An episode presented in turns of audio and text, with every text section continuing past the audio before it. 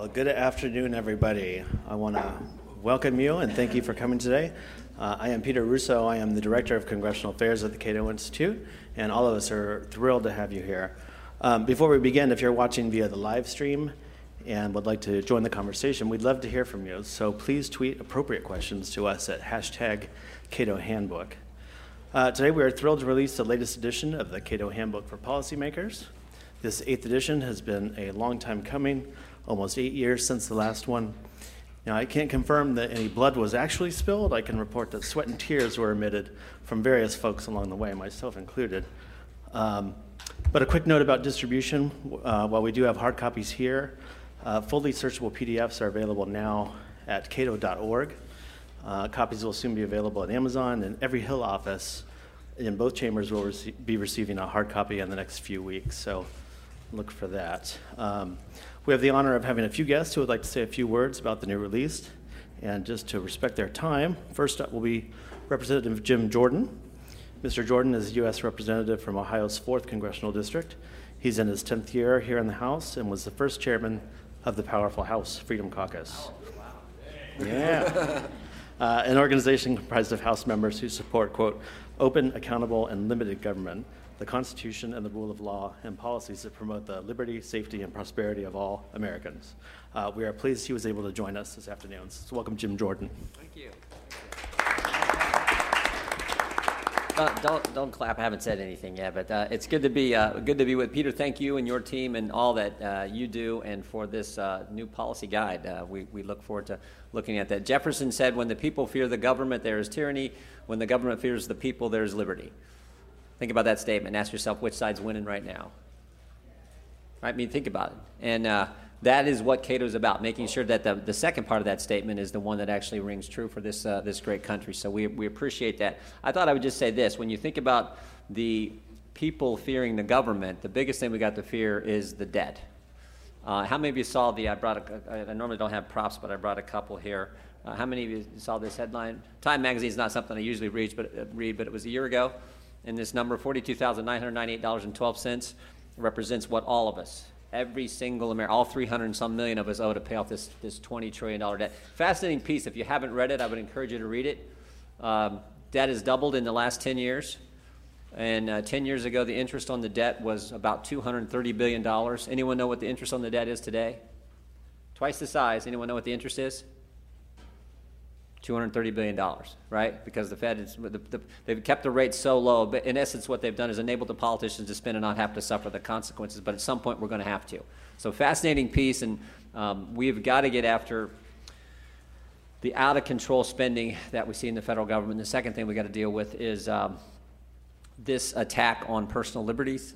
Um, the, the one example, and I'm, I'm, it's appreciate you having me here today. Appreciate the good work you're doing, but to actually share the stage for just a few minutes with uh, Congressman Amash uh, is special to me because here is a guy who has fought harder than anyone in the United States Congress when it comes to your constitutional rights, your First Amendment rights, your Fourth Amendment rights, and, and, and the Bill of Rights in general. And so I, I Justin is a good friend, and he's the kind of guy we need in Congress making and sta- making the argument and making the case for how important protecting those those liberties are. We've learned, for example, the Internal Revenue Service what they are doing with. Uh, when they targeted people, and now we learn they have this technology, Stingray technology, where they can actually come into an area, get the cell phones to go through their device, and find out actually where you were at. And they've used it 35 times and we think they've used it without getting a probable cause warrant. So the first question, what's the IRS doing with this technology, and why in the heck are they doing it without a warrant? Some of the things we're looking at uh, and looking into as well. So um, again, thank you for the, the great work you're doing. Uh, we appreciate it, um, and we appreciate uh, the opportunity to have this uh, this policy handbook and get after this out of control spending and this assault on personal liberties we have seen over the last several years from uh, from the previous administration. Last thing I'd mention is this. One of the other prop I brought, how many of you saw this headline? Uh, Pentagon hit study revealing 125 billion in savings that could be achieved. The, I mean, think about this. And the, the, the, conclusion of the article is this is money that could go into better weapon systems and to our troops, the people actually defending our country, and not all the bureaucracy, bureaucracy and redundancy and layers and layers over there at the Pentagon. That's exactly what we need. My guess is you probably talk about that a little bit in the book. But uh, again, an area we need to, uh, to look into. We've got a lot of work to do, and it's great to have someone like Cato helping us get that work done for the American people who we came here to fight for. Thank you all very much.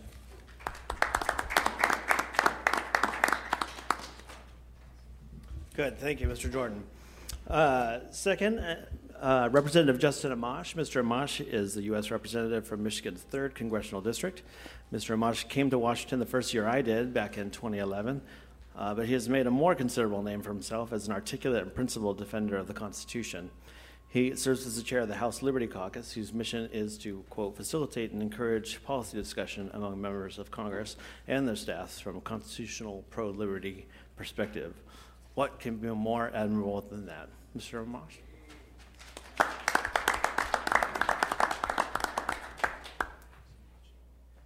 Well, uh, thanks so much for, um, for inviting me here to, uh, to speak briefly. And I just want to say uh, thank you to the Cato Institute. You do fantastic work. Um, there's no one uh, more respected on the Hill, um, at least as far as I'm concerned. Um, and, uh, you know, anytime something comes up in uh, Washington where I have a question about what might libertarian policymakers uh, want to consider. I'll look to Cato Institute scholars.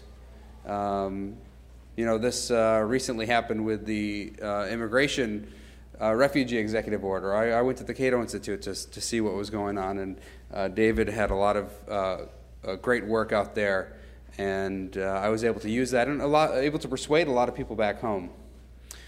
I want to say thank you to Jim Jordan, too. I, I have to say that. Um, here's a guy who is one of the greatest advocates for liberty we have on Capitol Hill, and uh, I think a lot of people don't recognize him in that light enough. Um, they know he's a conservative, a strong conservative, but he's been a strong defender of our civil liberties, and I think he becomes more libertarian every year. So. hopefully uh, he stays here. He stays here long enough where he's a full-fledged libertarian uh, uh, by the time he's done. So uh, I want to uh, thank Jim Jordan. Uh, what a fantastic leader uh, he, he was of the House Freedom Caucus. And uh, one of the main reasons I decided to, to be a part of the House Freedom Caucus was because of his leadership. But, um, you know, you and the Cato Institute have provided fantastic leadership as well. And um, I don't know what I would do without the Cato Institute. I've been a longtime supporter um, you know, I receive all the mailings and read them. Um, you know, we receive a lot of things in the mail. We don't always read it, but I do read the stuff that comes from the Cato Institute because it is helpful, it is useful. Um, you touch on issues that a lot of other organizations in DC won't touch, and you take principled stands. Um, we need that, especially in this time. When you have one party controlling all parts of government, the White House, the Senate, uh, the House, uh, perhaps even the judiciary. You need to have principled voices out there. And the Cato Institute provides that. I haven't seen the Cato Institute change its tune since uh, President Trump took office. I have seen other organizations change their tune, where all of a sudden the things that were concerning to us when President Obama was in office are no longer concerning, according to many of these other groups out there. But the Cato Institute has stayed principled. They've stayed true to their beliefs and can provide a real uh, guidepost for policymakers going forward. So I just want to say thank you for doing what you do. It makes a difference. Um, it makes me feel less lonely here in Washington, knowing, knowing that I have the Cato Institute out there, um, you know, spreading a lot of the same ideas. And um, I'm really uh, honored and blessed to be here and um, uh, thankful for everything you do. So just want to say thank you again. And I hope all of our uh, members of Congress will use this uh, Cato handbook for policymakers. So thank you so much.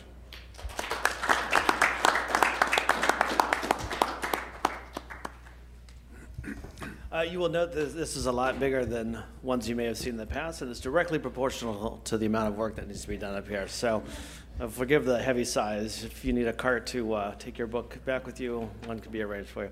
But uh, our speakers and onto the book. Uh, David Boaz is the executive vice president of the Cato Institute and has played a key role in the development of the institute and the libertarian movement.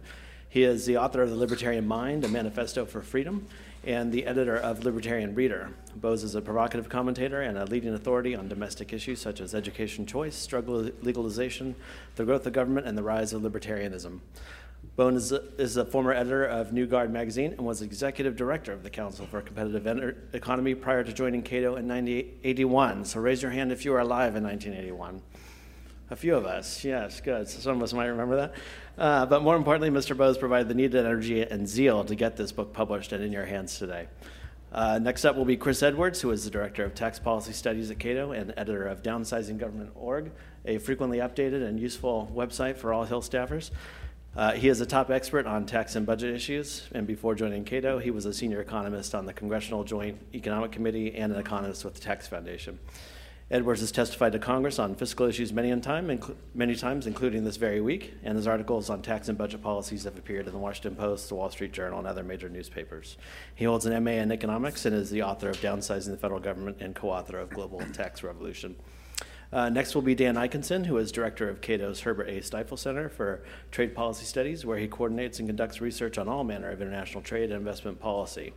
Ikenson has authored dozens of papers focusing his research on the U.S. China trade relations, bilateral and multilateral lateral trade agreements, and the U.S. manufacturing issues uh, trade remedies, and much else. Ikenson is a co author of the book Anti Dumping Exposed The Devilish Details of Unfair Trade Law, and he too has testified before congressional committees on a variety of trade issues and is also a frequent go to scholar for Hill staffers. Uh, Ikenson holds an MA in economics from George Washington University. Uh, last but not least, David Bier is an immigration policy analyst at the Cato's Institute Center for Global Liberty and Prosperity. He is an expert on visa reform, border security, and interior enforcement, and his work has been cited most recently in the New York Times, but also in the Washington Post, the Wall Street Journal, USA Today, Politico, and many other print and online publications. Uh, from 2013 to 2015, Bier served as a senior policy advisor for Congressman Raul Labrador. A name should be familiar a member of the House Judiciary Committee Subcommittee on Immigration and Border Security. Mr. Bier has a BA in Political Science from Grove City College in Pennsylvania. Uh, each will speak for roughly five to ten minutes or so, and we'll endeavor to leave time for questions at the end, and we are on schedule. Uh, I will have a short announcement at the conclusion of the event, but for now, with applause, please welcome David Boaz.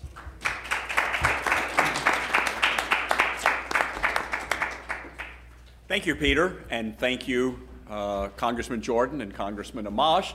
Um, I remember that Washington Post headline you talked about, and what I really remember about the story is they didn't just hide or bury that information the way you put it somewhere in an obscure place on your website.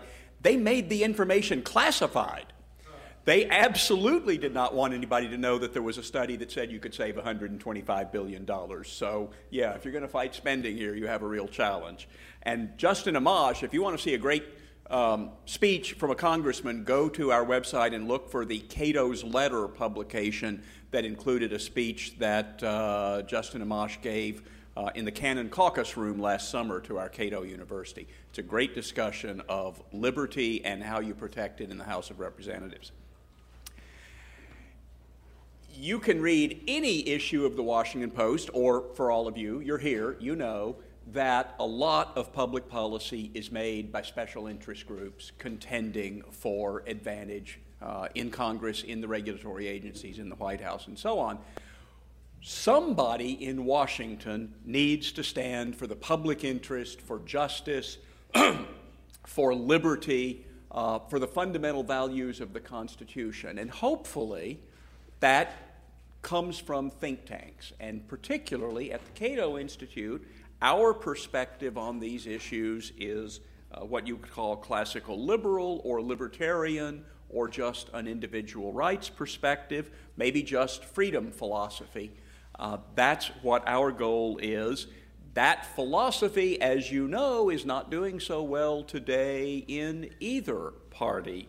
So that's one of the reasons we produced the handbook. In particular, I notice powers claimed by one president are left in the hands of the next president even though the first president's supporters might have less confidence in the successor's integrity and wisdom and judgment. And this is a point we've been making through several presidential administrations. Are you sure you want these powers to fall into the hands of the other party or a person you might not trust as much as today's president?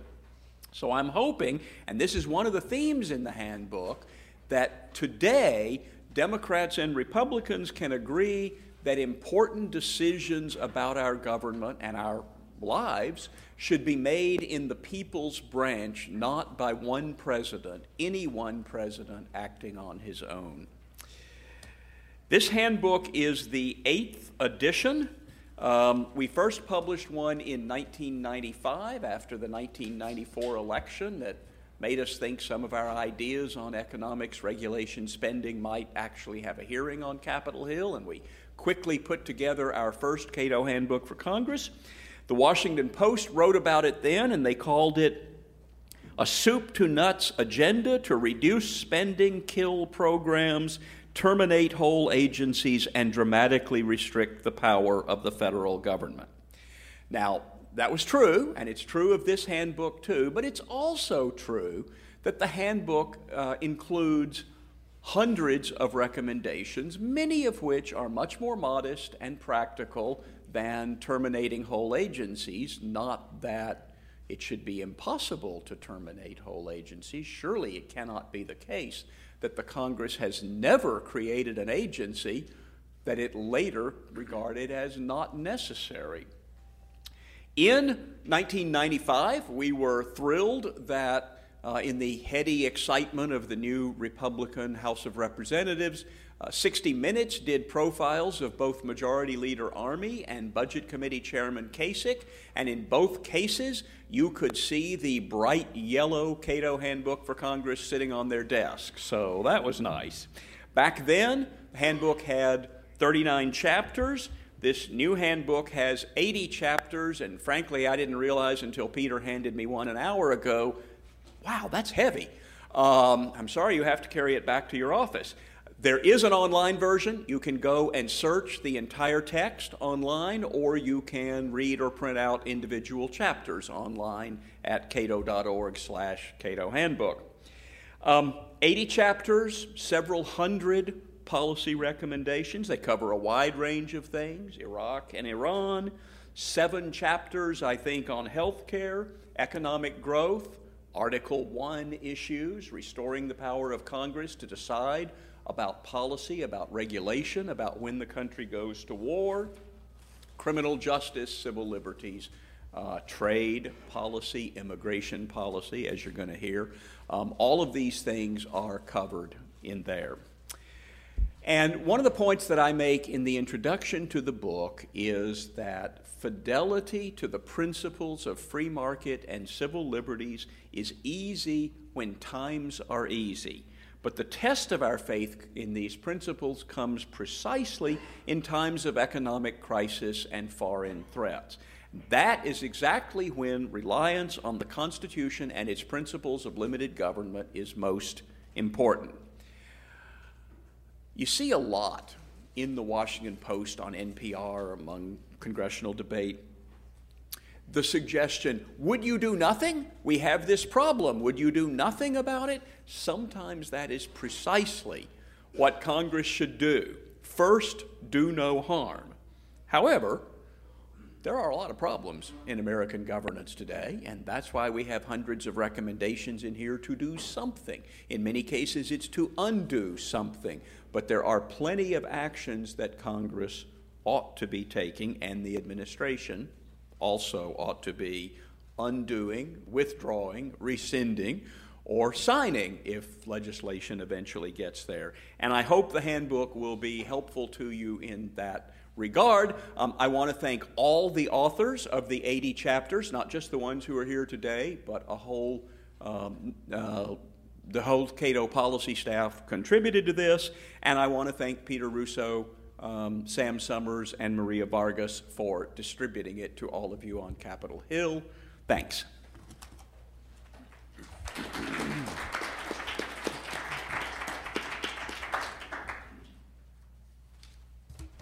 I'm, uh, I'm Chris Edwards. Thank you very much for coming today. Uh, so, Donald Trump has promised that he will balance the budget and cut wasteful spending. Uh, he said, uh, We will cut so much your head will spin. He, prom- uh, he also promised a big investment in infrastructure, and he promised major tax reform. Uh, I'm going to discuss a few areas of fiscal policy that will be on the agenda this year. So, first, agriculture. Congress is scheduled to do a big farm bill next year, but has already started holding hearings actually this week on what that farm bill will look like. Uh, we spend about 25 billion a year on farm subsidies. Uh, they're heavily slanted toward people at the top end. The biggest and wealthiest 15% of farmers get 85% of the subsidies. So the upcoming farm bill will be a good opportunity to see whether President Trump can follow through and actually cut some spending for special interests. Interestingly, President Bush vetoed the 2008 Farm Bill, uh, but he was overridden. The most recent Farm Bill in 2014 uh, eliminated some programs, but it added new ones. It was actually supposed to cut money from the, uh, the CBO baseline, uh, but it didn't. We're actually spending billions more on the 2014 Farm Bill than was originally promised.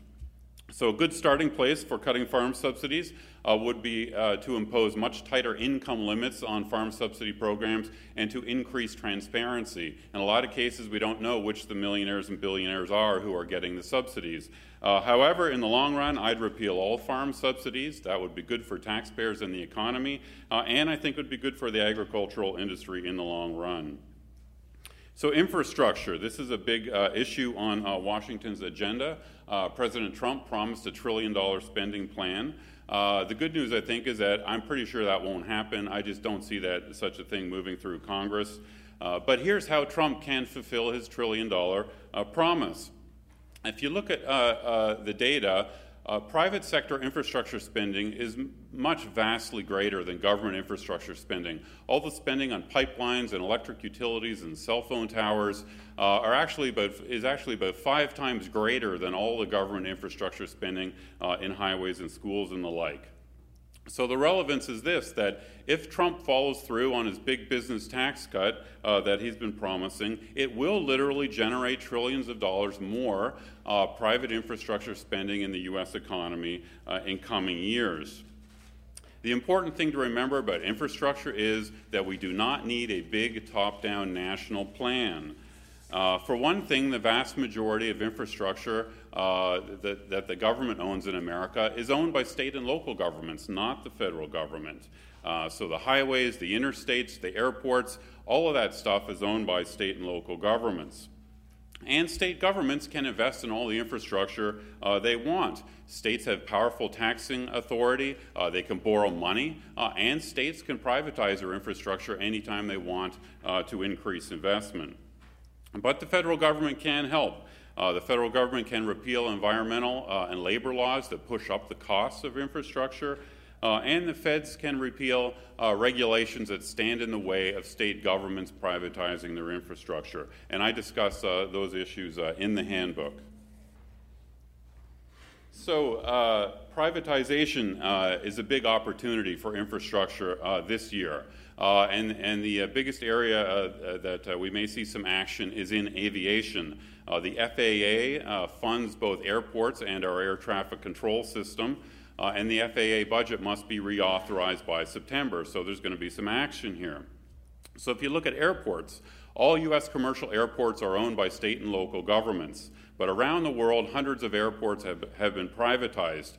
Uh, half of Europe's airports uh, are now in the private sector. Uh, you know, th- this trend was started way back in the 1980s by Margaret Thatcher when she privatized uh, Heathrow. So the, the, trend, the global trend is to uh, uh, put airports in the private sector, allow them to run as businesses, don't subsidize them, and allow them to raise their own money to fund their own operations. So the relevance for the United States is that the federal government, in my view, should, should cut off subsidies to airports uh, but the federal government ought to make reforms to allow airports to raise their own money for their own operations uh, and to uh, repeal regulations that stand in the way of states and cities privatizing their airports. So, a big opportunity this year is air traffic control. Uh, a reform bill was passed through the House Transportation Committee last year. Uh, it would move our bureaucratic system uh, out of the government and into a private nonprofit uh, corporation. Uh, the, mill, the, the, bill was modeled on a, uh, on a reform that passed in Canada two decades ago now. The, can, the, Canadian system is self funded, it's highly efficient, it's very safe, uh, and it's actually the Canadian system's actually pulled ahead of our system uh, in terms of advanced uh, technology and the like. There's actually an interesting story a couple weeks ago that SpaceX Corporation has launched satellites that will provide the world's first satellite based air traffic control services.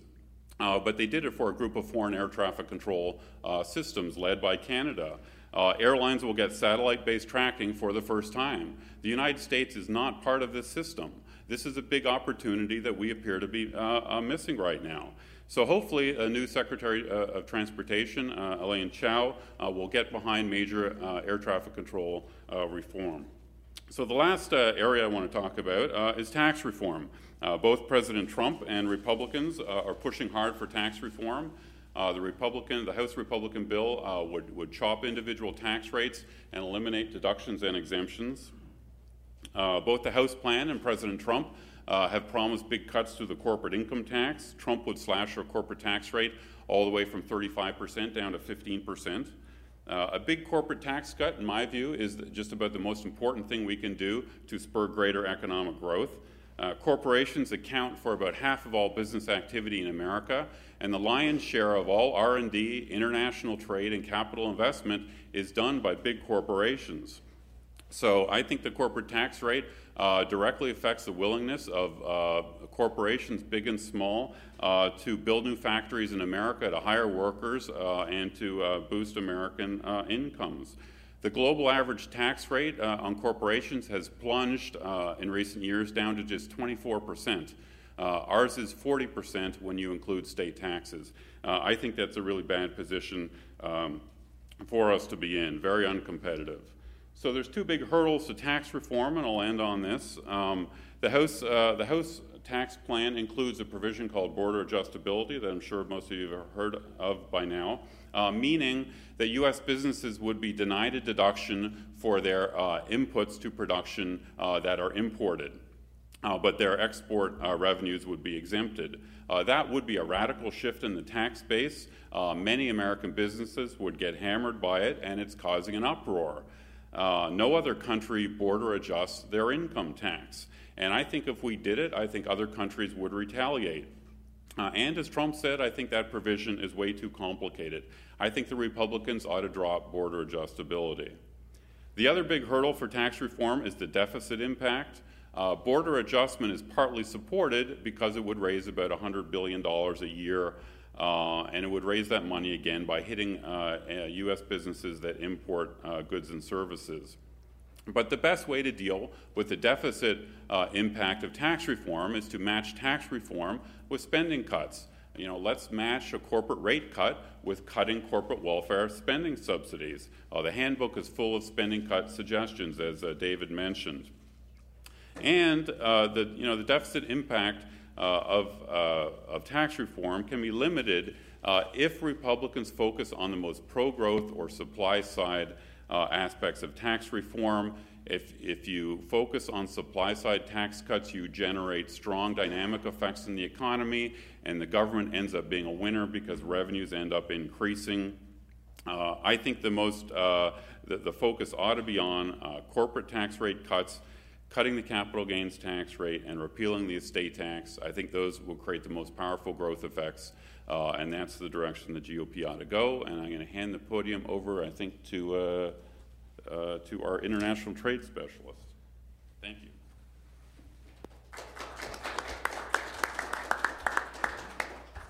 Thanks for the transition, Chris. Thank you all for coming and staying. I'm Dan Ikenson. I'm the uh, director of the Herbert A. Stiefel Center for Trade Policy Studies at Cato. I've been at Cato for 16 years, and, and this past 12 months, uh, trade is, I've never seen trade quite so topical. Um, unfortunately, it's been topical for the wrong reasons. It's been denigrated, misunderstood. Uh, it's been dragged through the wringer by politicians on the stump and, and, and by the media. Trade has been blamed for job losses, for runaway uh, trade deficits, for um, uh, loss of sovereignty, for all sorts of social and, and economic ills that I, I don't think it's uh, guilty of. Recently, I learned that trade causes cancer. I, I, I got that information from a placard, uh, an NGO placard at an anti TPP rally. But uh, lots of people have uh, pretty, pretty, pretty uh, dismal views about, about trade. Um, in a presidential election, you, you, tend to see this kind of uh, rhetoric and hear this kind of rhetoric. This year was different than previous years, going back to, say, 1992. This year, it came from both ends and across uh, the ideological spectrum, um, from Trump's economic nationalism on the right to Bernie Sanders' anti capitalism on the left. Uh, there were lots of reasons to, to oppose trade and trade agreements. Um, I think political scientists are going to mold this over for a while and try and figure out how we got here and, and how we produced the, these results. Um, I'm still kind of scratching my head. Why this year would, would trade come under such assault? Uh, the economy's doing, you know, fairly well relative to four years ago, relative to eight years ago for sure. Uh, in fact, there are uh, half a million more manufacturing jobs in the U.S. economy today in, in, November 2016 than in November 2012. There are about a million more manufacturing jobs than there were uh, in, in 2010 uh, at the nadir uh, following the recession. Um, the deficit, uh, the trade deficit as a share of the economy, is uh, at a almost record low for this millennium. it's 2.7% of, of GDP was the trade deficit. It was 3.3% four years ago, 4.7% eight years ago. Currency manipulation. We hear the president talking about doing something about currency manipulation. Well, the Chinese and Japanese haven't intervened in currency markets for over a decade. This is an old, old story. Uh, there, if there's any inter- intervention in China, it is to prevent uh, the, the currency from uh, depreciating because there's a lot of capital flight. Uh, it just seems that there's a lag between economic reality and what, what, what uh, the president and what other politicians are talking about. There seems like there's a, it takes a little time to catch up. Maybe trade is, uh, is just another battleground in, in, the culture war. Whatever it is, trade lends itself to misunderstanding and to, to mythology, which is exploited, I think, uh, on the political stump. Some of the prominent myths that Congress needs to be aware of uh, and needs to uh, refute uh, are ones like trade is this competition between us and them. Uh, Team USA against Team China, Team USA against Team Mexico, uh, where exports are our points, imports are the foreign team's points, the trade account is the scoreboard. We have a deficit, so we're losing, and of course we're losing because the foreign team cheats. That, that's the narrative. Uh, it's it's not, uh, not, not correct. Trade is just the culmination, the aggregation of, of billions of transactions taken on a daily basis by people trying to obtain value through a transaction. Uh, it's not a competition, it's, it's cooperative. Half of the value of U.S. imports are intermediate goods and capital equipment used by uh, U.S. businesses. Um, another, the, the notion that the deficit means we're losing at trade is also incorrect. The deficit doesn't reflect trade policy. We've had a trade deficit uh, for 42 straight years in the United States. That reflects the fact that foreigners like to invest in the United States. We have the world's most demanded reserve currency. It's a relatively safe place to invest. Uh, we run tr- trade deficits, current account deficits, which is the flip side of the capital account surplus. Uh, and, and, and that's why that happens. The economy has grown. Uh, uh you know, with, with this, this trade deficit, much too much is made out of the deficit, uh, much too much political hay. Um, this idea that trade only benefits the rich and corporations. This was kind of Bernie Sanders' line. That's, that's just not right. Uh, trade benefits small companies relative to large companies. Large companies can endure trade barriers and regulations. Smaller ones have a harder time. Trade liberalization is better for smaller companies relative to multinationals. And trade liberalization is better for lower income Americans relative to wealthier Americans. Um, uh, our, our, our, tariff policy is a regressive tax. Uh, uh we have relatively low taxes on average, but we have tariff peaks on clothing, footwear, food, the components of shelter, housing. Basically, life's, life's basic necessities are taxed at a higher rate, uh, and it's a bigger burden on lower income Americans. So, progressives should be in favor of trade liberalization. Um, the idea that um, trade and globalization killed manufacturing. Come on. it's always a predicate for industrial policy or tariffs. Manufacturing is thriving, and it has been thriving. Uh, there is, uh, we, we, peaked out uh, in employment in 1979 at 19.4 million workers and have been on a downward trajectory since then. But year after year, manufacturing sets a new record. Excuse me.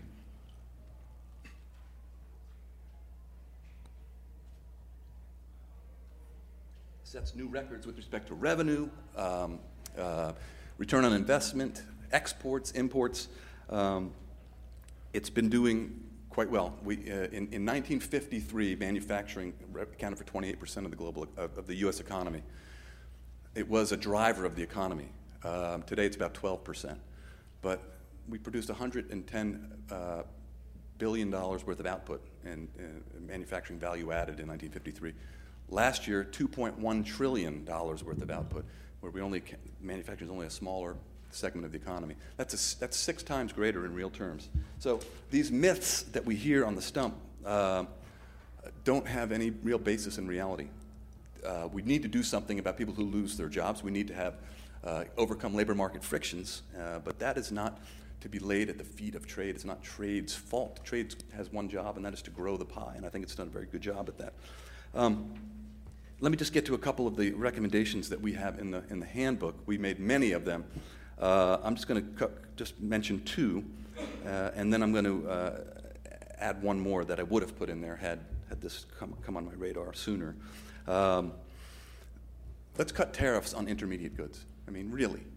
Every couple of years, although there's been a hiatus for the past four years, we have something called the miscellaneous tariff bill where uh, inputs to U.S. manufacturing, the, the, duties on them are suspended for a period of a couple of years, provided that there's no domestic production and that uh, doing so doesn't deprive the Customs Service of more than $500,000. That's not much. Um, and Congress does like to congratulate themselves for, for that, that legislation. It's a little bit, it's a drop in the bucket. Let's just get rid of them altogether. Half of the value of imports, $1.1 trillion worth of imports last year, are intermediate goods. If we get rid of the taxes, this becomes a much more, the United States becomes a better destination, a more attractive destination for investment. Uh, U.S. companies compete more uh, effectively. Let's get rid of it. There's no reason to have those, those barriers. Um, that that's elaborated upon in, in the, uh, in the uh, handbook. The other thing is let's resist efforts to expand Buy American. We have Buy American provisions in place. All that does is ensure that taxpayers get a smaller bang for their buck if we're talking about a big infrastructure spending package, um, we should not be limiting uh, how that money should be spent, uh, and we should be it should be open to competition from foreign providers. Right now, we have uh, exemptions for free trade agreement partners and for countries that are signatories to what's called the government procurement agreement. We need to expand those exemptions. Um, you know, the Panama Canal was just widened uh, last year. They completed that project so for these big post Panamax ships, these huge ships. There's only seven ports, seven out of 44 ports on the Atlantic and Gulf coasts that can accommodate those post Panamax ships because they're not deep enough. Why? Because they can't be dredged. Why? Because dredgers have to be American. They have to, the, the dredging equipment has to be built in America, and there's a monopoly. Uh, so we need some competition in order to make those those dollars go further. Finally, the last thing I just want to say um, under the Constitution, Article um, 1, Section 8 confers on the Congress power to regulate foreign commerce. Uh, over the years, over the past hundred years, there's been a shifting, a slight delegation of some of those authorities to the executive branch by statute. It's been done over the years with the, the thought in mind that the president would perhaps resort to raising tariffs in an emergency situation, a national security crisis, a surge in imports, um, a health threat, a safety threat. Um, very rarely has it, have they been invoked other than the anti dumping countervailing duty laws. But President Trump, his, his rhetoric suggests that he's looking for some of these statutes to invoke to impose duties and tariffs. Senator Mike Lee had some legislation that came out recently, the Global Trade Accountability Act, which would try to bring back, rein in some of those authorities and bring them back where they properly belong in Congress. You might want to take a look at the legislation if you haven't yet, get a sense of what he has in mind. The idea would be that Congress would vote on any of these unilateral actions uh, that, that the president uh, might take before they can take effect. I guess you would need two thirds of both chambers if that were to be introduced right now to overcome a veto. But uh, th- that's good sense legislation, I think, and you might want to take a look at that. I'll stop there. Thank you.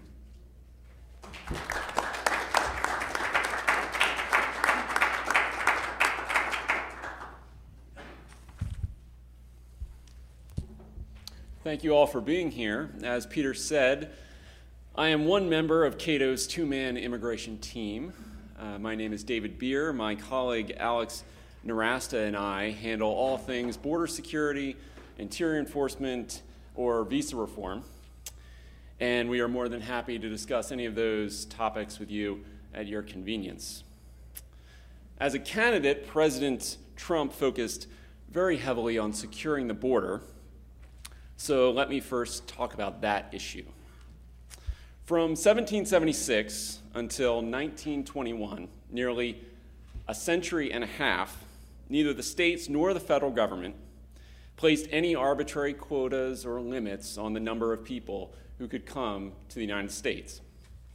Under this system, illegal immigration was almost unheard of. Illegal immigration only became a problem in the 1920s after Congress imposed the first worldwide quota that cut legal immigration by 80%. In those days, people understood why people entered unlawfully. As this was the alcohol prohibition era, they referred to it as bootlegging in people. Just as prohibition resulted in bathtub gin and smuggled liquor, so the prohibition on most types of legal immigration resulted in illegal immigration. And everyone knew it. The Great Depression put an end to this illegal flow for about a decade, but the issue resurfaced during the post World War II economic boom. This time, Congress adopted a different approach. It expanded and deregulated a work visa program known as the Bracero Guest Worker Program. This approach had a massive impact. The number of people each border guard was apprehending, which is the best way to estimate the total number of people trying to enter, fell from 570 in the five years uh, before 1954 to just 62 from 1955 until 1965. In 1965, however, labor unions pressured Congress to end the Bracero program. Border Patrol fiercely fought them on this, telling Congress that it would lose control of the border if we did away with the Bracero program. Congress ignored them, and by 1968, each agent was catching twice as many people crossing the border as it was in 1965. By 1975, it was six times as many, back again to nearly 500 people per agent. It was not until 2008, with a housing bubble bursting and 10 times as many border agents, that America would ever see as few people crossing the border as it saw during this Bracero period. Illegal immigration remains at a historic low, and we already have far more enforcement than was necessary in the 1960s to control illegal immigration. So, a new, robust guest worker program for lesser skilled immigrants would finish off this problem. We do already have a couple of guest worker visas for these lesser skill immigrants the H2A for agriculture and the H2B for non agriculture and their expanded use since the 1990s has had a noticeable impact on illegal immigration. But both programs are so heavily regulated that the Department of Labor often fails to approve workers in time for the seasonal uh, crops. Both visas are also only for seasonal jobs, which means they cannot be used for any job lasting longer than a year, which of course cuts off almost all jobs in the economy. The H 2B visa has a cap of 66,000, which has not been adjusted since it was created in 1986. The H 2A visa has no cap, But even if we reform the H2A to make it workable, we cannot hope to end illegal immigration by focusing only on agriculture. Because more than 80% of unauthorized workers work in non agricultural jobs. This inability of the federal government to anticipate the needs of the economy justifies federalizing at least some of the decisions about who to bring to the United States and under what regulations.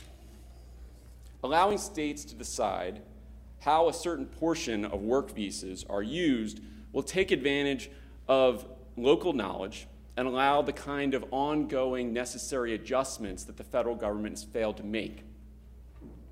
Allowing states to sponsor an immigrant to work there would be, from an administrative perspective, not that much more difficult than the current employer sponsored programs. These workers are already required to live near their place of employment. Very few, less than 3%, overstay or violate the rules of the programs because the opportunity to come to the United States legally is so valuable. States could identify their labor, labor needs and fill them legally rather than illegally. But a robust legal immigration system is only one part of the solution. We also need a way for people who break the rules to get right with the law. The key to any legal regime, whether it's tax law or immigration law, is self compliance. You want people who make mistakes to have a way to correct them and an incentive to do so. Right now, however, if an immigrant lives in the U.S. illegally for more than six months, they cannot go home and return for at least three years. If they're here illegally for over a year, they're banished for a decade. This ban essentially traps them in the U.S. They have no incentive to go home and do it the right way. If we repealed these requirements, known as the three and 10 year bars, then some 6 million people who are married to U.S. citizens or have other U.S. family members who can sponsor them would be able to get right with the law without the need for a special program. We also need a way to deal with the other long term residents of the United States, particularly the dreamers who were brought here as children. But repealing the three and 10 year bars would be a big help in reducing illegal immigration going forward. For all guest worker programs, there is a concern about how to deal with their impacts on native born workers. The single best thing that Congress can do to protect native workers is to protect the rights of foreign born workers to negotiate fairly with their employers. Right now, it is almost impossible for an H 1B high skilled worker or an H 2A or H 2B to leave their employer that brought them over so they cannot negotiate fairly for wages. They are dependent on the government to protect them. That hasn't worked and will not work. If you can leave to get the market wage, then you can't be paid below the market wage. On this point, H 1Bs are particularly disadvantaged because if their employer sponsors them for a green card to stay permanently, they can extend their status indefinitely but they are stuck with that employer for decades in some cases. They cannot get a better paying job or start a business. Even certain promotions are banned. Their wives cannot work. If their children reach adulthood while they're waiting for a visa, for a green card, the child is deported. America treats its highest skilled immigrants worse than it treats its lowest skilled refugees. This is why many are going to other countries like Canada. Besides reversing the policies that I just mentioned, Congress should repeal what are known as the per country limits. Each country, no matter how large or small, is allocated an equal share of the green cards that allow immigrants to stay in the country permanently each year. This means that a large country like India has the same limit as a tiny country like Estonia. It's unfair and it results in incredible wait times for high skilled Indian workers on H 1Bs, leaving them stuck in this terrible position for decades. The House voted to repeal the limits in 2011, and it should do so again. I see I am over my time, but thank you for yours.